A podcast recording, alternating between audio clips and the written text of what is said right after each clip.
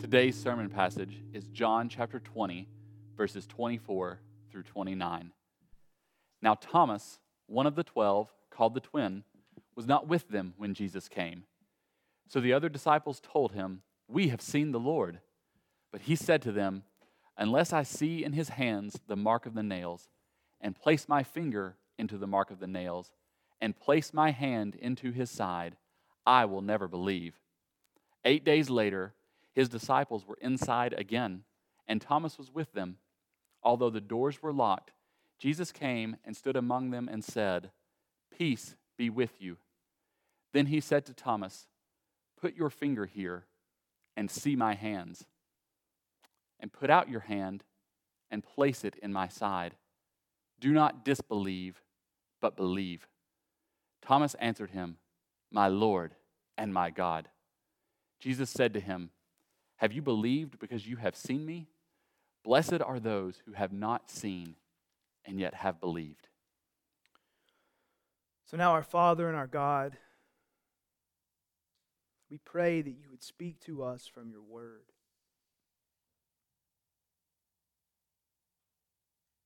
Spirit of the living God, we know and believe that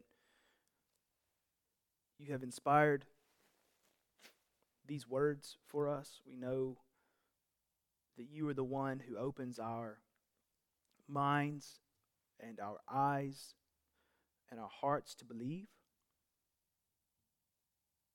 We know that we need you to work. Spirit, as we're not gathered today, we pray that you would stir. Pray for all of those who are engaging with this message, that you would stir faith, promote trust in Jesus.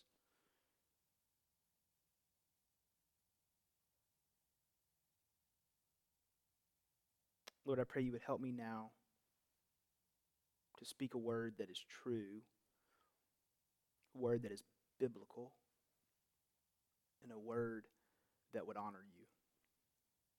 So help us all, Father, we pray, in the strong and mighty and powerful name of Jesus the Lord. Amen. If you haven't already, please take your Bible and turn to um, the book of John, chapter 20. Um, here at Redeemer, we are considering the appearances of Jesus after his resurrection. So, the facts of the story Jesus, the Son of God, was, was born to a virgin. He lived and taught and ministered um, for some 30 ish years. At the right time, he was betrayed, arrested, condemned to death, and crucified on a Roman cross. The scriptures tell us bearing the sins of the world, taking the punishment for sin. And then the third day, he rose from the dead. Showing that death cannot be defeated. Excuse me, that death is defeated. Showing that, that Jesus is alive. Showing that his promises are fulfilled. And then he appears in numerous times, in numerous places, to numerous people. And we want to give our attention to those appearings, asking the question what does this show us? What does this teach us? How does this shape us? And so today, we are looking at story about a disciple named Thomas. When Jesus had first appeared to his disciples on that resurrection Sunday, what we celebrate on Easter Sunday, Thomas was not there with them. And so Thomas is struggling with what to make of the claims of the resurrection, having not seen the resurrected Jesus and having not touched him.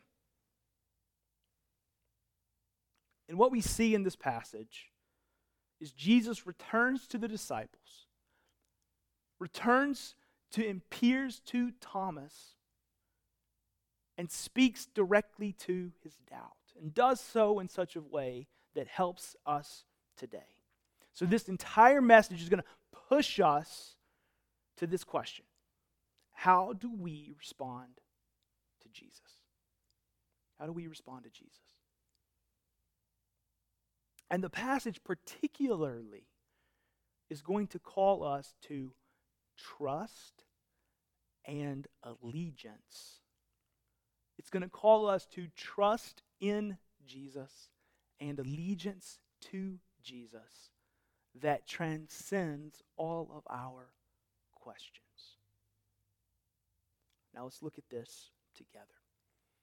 As a note taker, our first point this morning is absence and doubt. Absence and doubt. So, John tells us just a few verses before, beginning in chapter 20, verse 19, that on that resurrection Sunday, the disciples were gathered in a room with the door shut, and Jesus appeared, and his words were, Peace be with you. A similar telling of this account is also in Luke chapter 24 that we looked at last week. Now, what we learned today is that when this appearing happened on Resurrection Sunday, Thomas was not there. Thomas had been one of the twelve. Thomas had been in that inner circle close to Jesus. Earlier in the story of the life of Jesus in John chapter 11, when, when Jesus' friend Lazarus has died, it was Thomas who said, Let us follow him and go with him and die with him. A few chapters later, John chapter 14, it was Thomas who in, interacted with Jesus when Jesus said, I'm going to go away and I'm the way and the truth and the life. It was Thomas who said, Lord, we, we don't know where you're going. How can we know the way? And it was to Thomas that Jesus said, I am the way and the truth and the life. No one comes to the Father except through me. So, so Thomas is not uh, on the fringe. Thomas is, is in the middle of the disciples. And Thomas is struggling to make sense of the realities of the story. Jesus is our Messiah. Jesus died, but now he's alive. And before we pick on Thomas, we should also remember from Luke 24 that the other disciples were struggling to make sense of the reality of the story as well. So when Jesus had come a week earlier, it says in Luke 24, verse 41, they, they still disbelieved for joy and were marveling. So the, the, the, the essence of our claims about Jesus is not this level of certainty that satisfies all questioning, but rather it is believing a story about a person who is faithful. And so in Thomas, we see what struggling to believe looks like. But Thomas isn't alone, and Thomas isn't on the fringes, and I don't think Thomas is unlike many of us.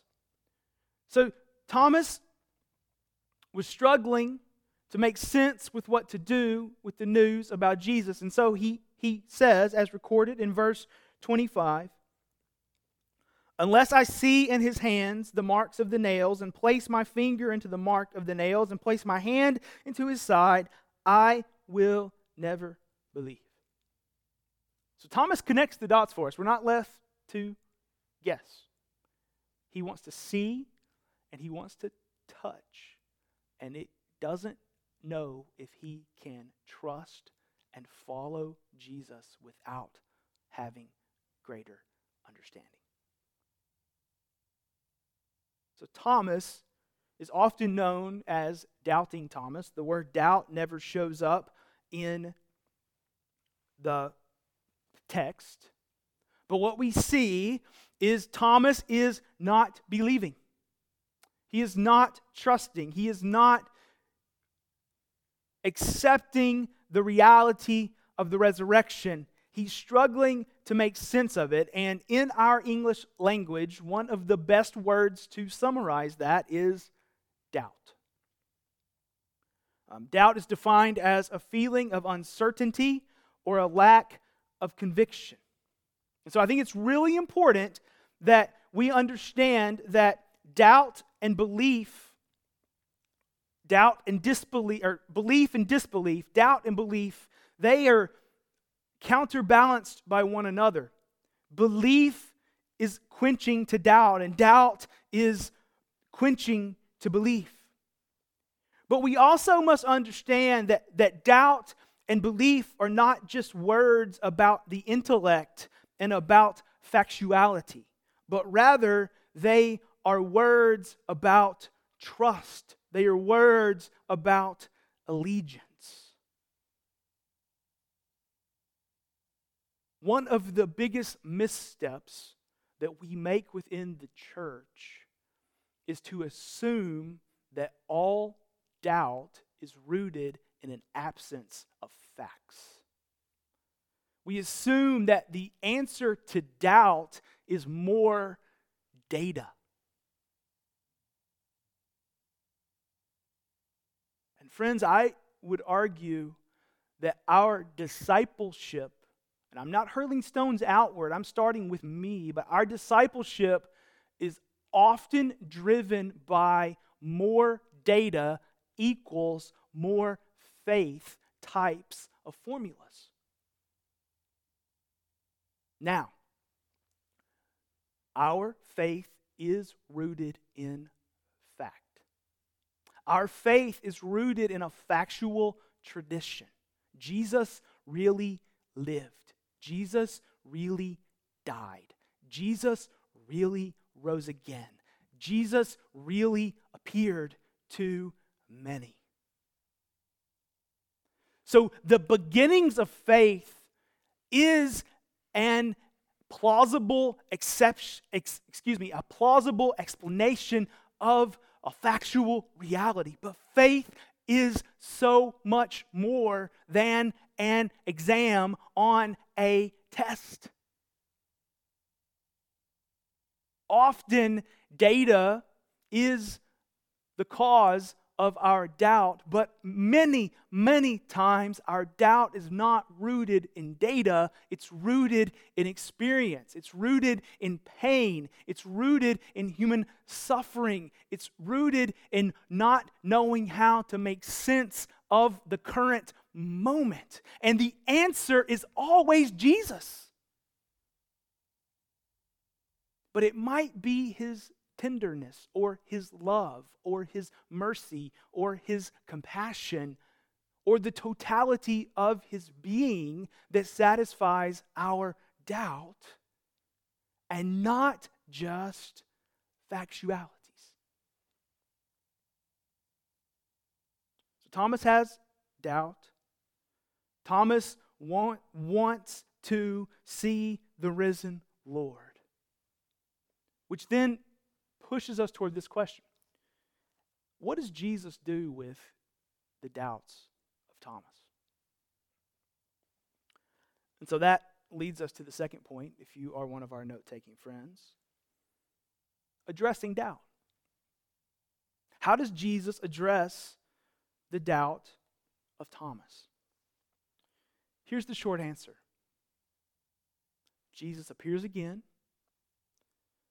Jesus approaches Thomas. And Jesus offers him two things a clear vision of himself and a call to faith. Jesus approaches the doubt of Thomas and offers him a clear vision of himself and a call to faith. so we're told in the story that eight days later, and again, this is the next Sunday. It's on the eighth day. So just as in Jesus was risen on the third day, um, this happened on the eighth day, which would be the next Sunday. So the eight days include both Sundays. the disciples were gathered again inside. Jesus appears. He says, Peace be with you. And then in verse 27, he turns and looks at Thomas and says, Put your finger here, see my hands. Put out your hand, place it in my side.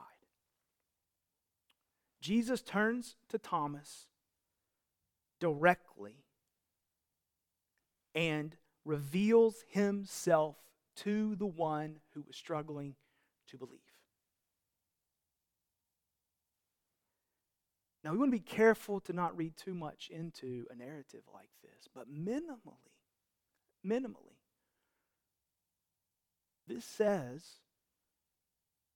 that Jesus was not inherently opposed to the questions of Thomas. Minimally, this says to us that Jesus was eager to address the questions that Thomas had. Minimally, this says to us that Jesus rather than shaming Thomas, wants Thomas to find hope and confidence and faith.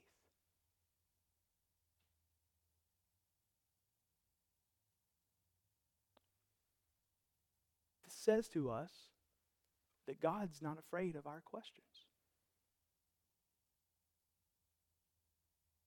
So if you're engaging with this today from a, a position of unbelief, from a position of doubt, from a position of questioning. I, I want you to see that Jesus is willing to speak directly to your doubt. Now, that doesn't mean that he'll give you all the answers. That doesn't mean that he'll dot all the I's and cross all the T's and give you the perfect five year plan for what's coming in your life. But it does mean that he will reveal himself to you and call you to believe. So I have no problem exhorting any of you today to say, prayerfully say this Jesus, if you're real, help me see, help me believe, show me yourself and then take up Matthew, Mark, Luke, or John. Those are four books in the New Testament and start reading. And I promise that what we see is a Christ who makes himself known. Also, friends, I know that there are some dear brothers and sisters who have a, a safe and secure place in the kingdom of God who belong to this church who still are wrestling with questions about truth and reality. And such wrestling brothers and sisters are not second class in the kingdom. And Jesus is not looking to condemn but He will continue to meet our doubts with Himself and with His Word and with His promises and with a call to faith.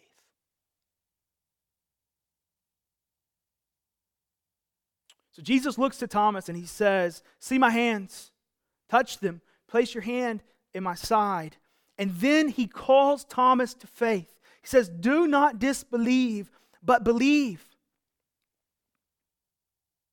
One translation of this verse reads Stop being a disbeliever and show yourself to be a believer. What's being said is Thomas, I'm here before you. You can touch my hands, you can touch my side. But either way, I'm calling you to trust me because faith is not about having all the answers. faith is about trusting Christ and His Word and His person and His character to be a good, faithful deliverer of His people for now and for all of eternity. The scripture doesn't call us to necessarily live in certainty, it calls us to live in faith in Jesus. And the purpose of truth, and the purpose of theology, and the purpose of story, and the purpose of the Bible is to draw us into a deeper faith in Jesus. Now, an interesting note from John 20. And scholars debate this. The next thing in the story, this is not debatable. The next thing in the story is Thomas falls down and declares faith in Jesus. But what's missing from the story, what we don't know, is whether or not he touched the wounds. We don't know whether he put his hand in his side or not. We just know that he fell down and worshiped. There is a, a logical possibility from this scripture that Thomas was encountered with the resurrected Jesus, and that was enough. He didn't need to touch. He didn't need to put his hand in the side any longer because he had seen the risen Jesus. He had heard his voice. He had seen Christ engaging into his questions, and he became sufficiently convinced to believe. And so Thomas proclaims, My Lord and my God. The response to the resurrected Jesus, the response to the call of faith is to proclaim, My Lord and my God.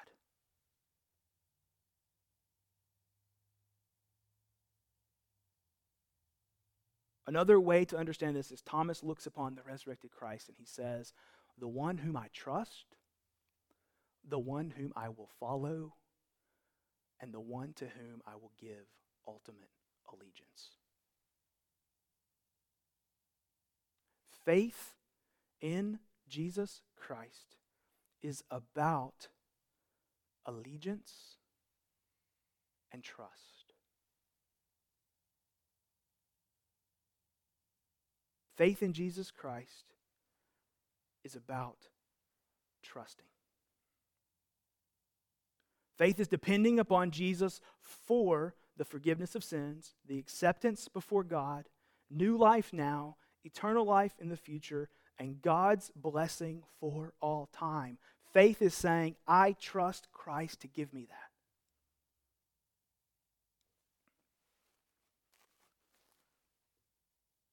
We live in a faith world. What God is calling his church to today is faith. It's trust. It's allegiance. It's, it's willing to walk with Jesus no matter the cost and willing to endure all things, believing that He will faithfully build His people, faithfully forgive His people of our sins, faithfully bless us and keep us all the way into eternity.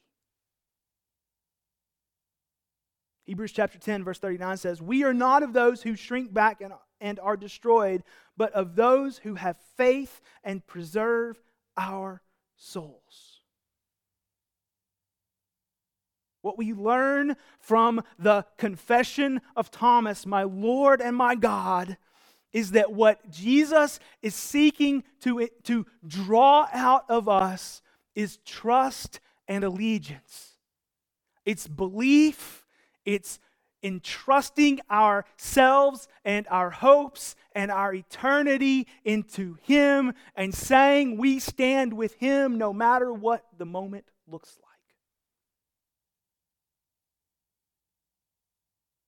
As a parallel in, in, in this time, Roman citizens were called upon to declare Caesar is Lord, Caesar is God.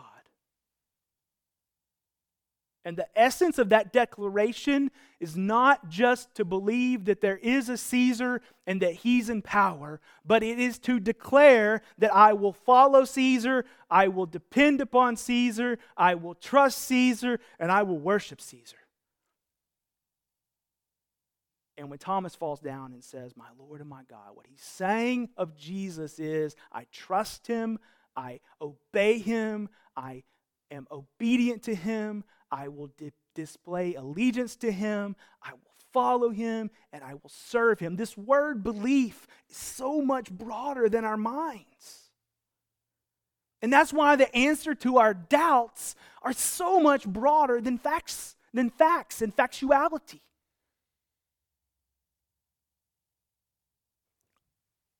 Jesus is calling us to a heart disposition of trust and willingness to follow Him. And that is the disposition that saves.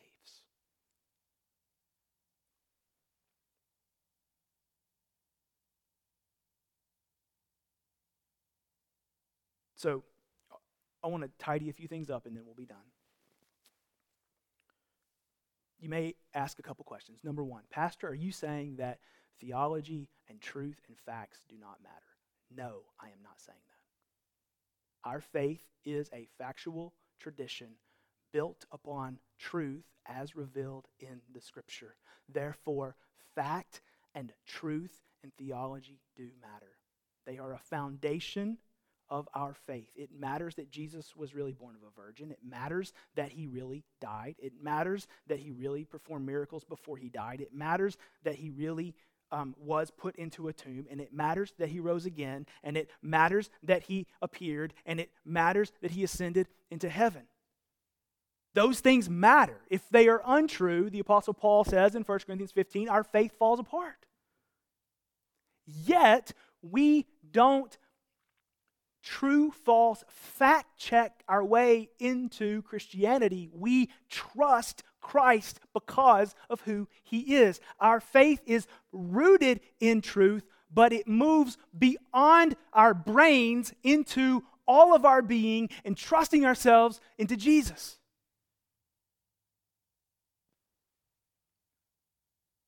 Second, is Thomas a picture of conversion or a picture of living in Christ? And I would say it could be both. Perhaps some of us today are separated from Jesus. Perhaps we're not Christ followers. Perhaps we've never come to a place of conversion. Conversion looks a lot like Thomas seeing who Jesus is as revealed in the scriptures, falling down, believing in him, and crying out, My Lord and my God, I trust you, save me. And perhaps that's where you are today. I would invite you to call out to him today and be saved. Saved from what? Saved from sin, saved from death, saved from everlasting torment, saved into eternal life with Christ, saved into a life of blessing and promise. But I'd also say that the doubt of Thomas is not just unique to those that are far from God. The doubt of Thomas can be very present within the community of faith. And to that doubt within the community of faith, we would say, look to Jesus, look to what he's revealed about himself, and hear his call to trust, to be faithful to him and to Hear the words of Jesus.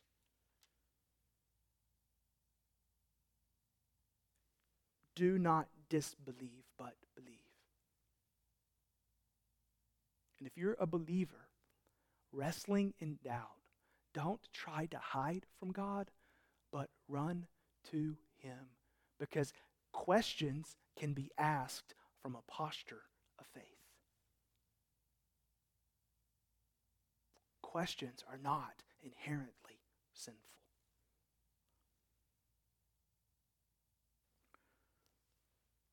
Finally, verse 29. Have you believed because you have seen me? This is Jesus talking. Blessed are those who have not seen and yet have believed. this is Jesus really making the point that the blessing doesn't come to those who physically touch him, but those who trust him. And Jesus is inviting us to a posture of trust and a posture of hope and a posture of endurance. First Peter chapter 1 verse 8 says, "Though you have not seen him, you love him. Though you do not now see him, you believe in him and rejoice with joy that is inexpressible and filled with glory, obtaining the outcome of your faith, the salvation of your souls." Those who trust in Christ will not be put to shame. Let's trust him today.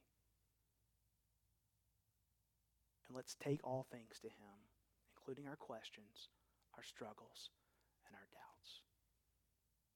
So, Father, we pray that you would teach your people from your word now this morning.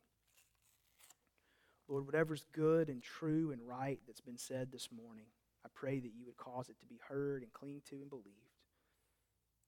Pray this in Jesus' name.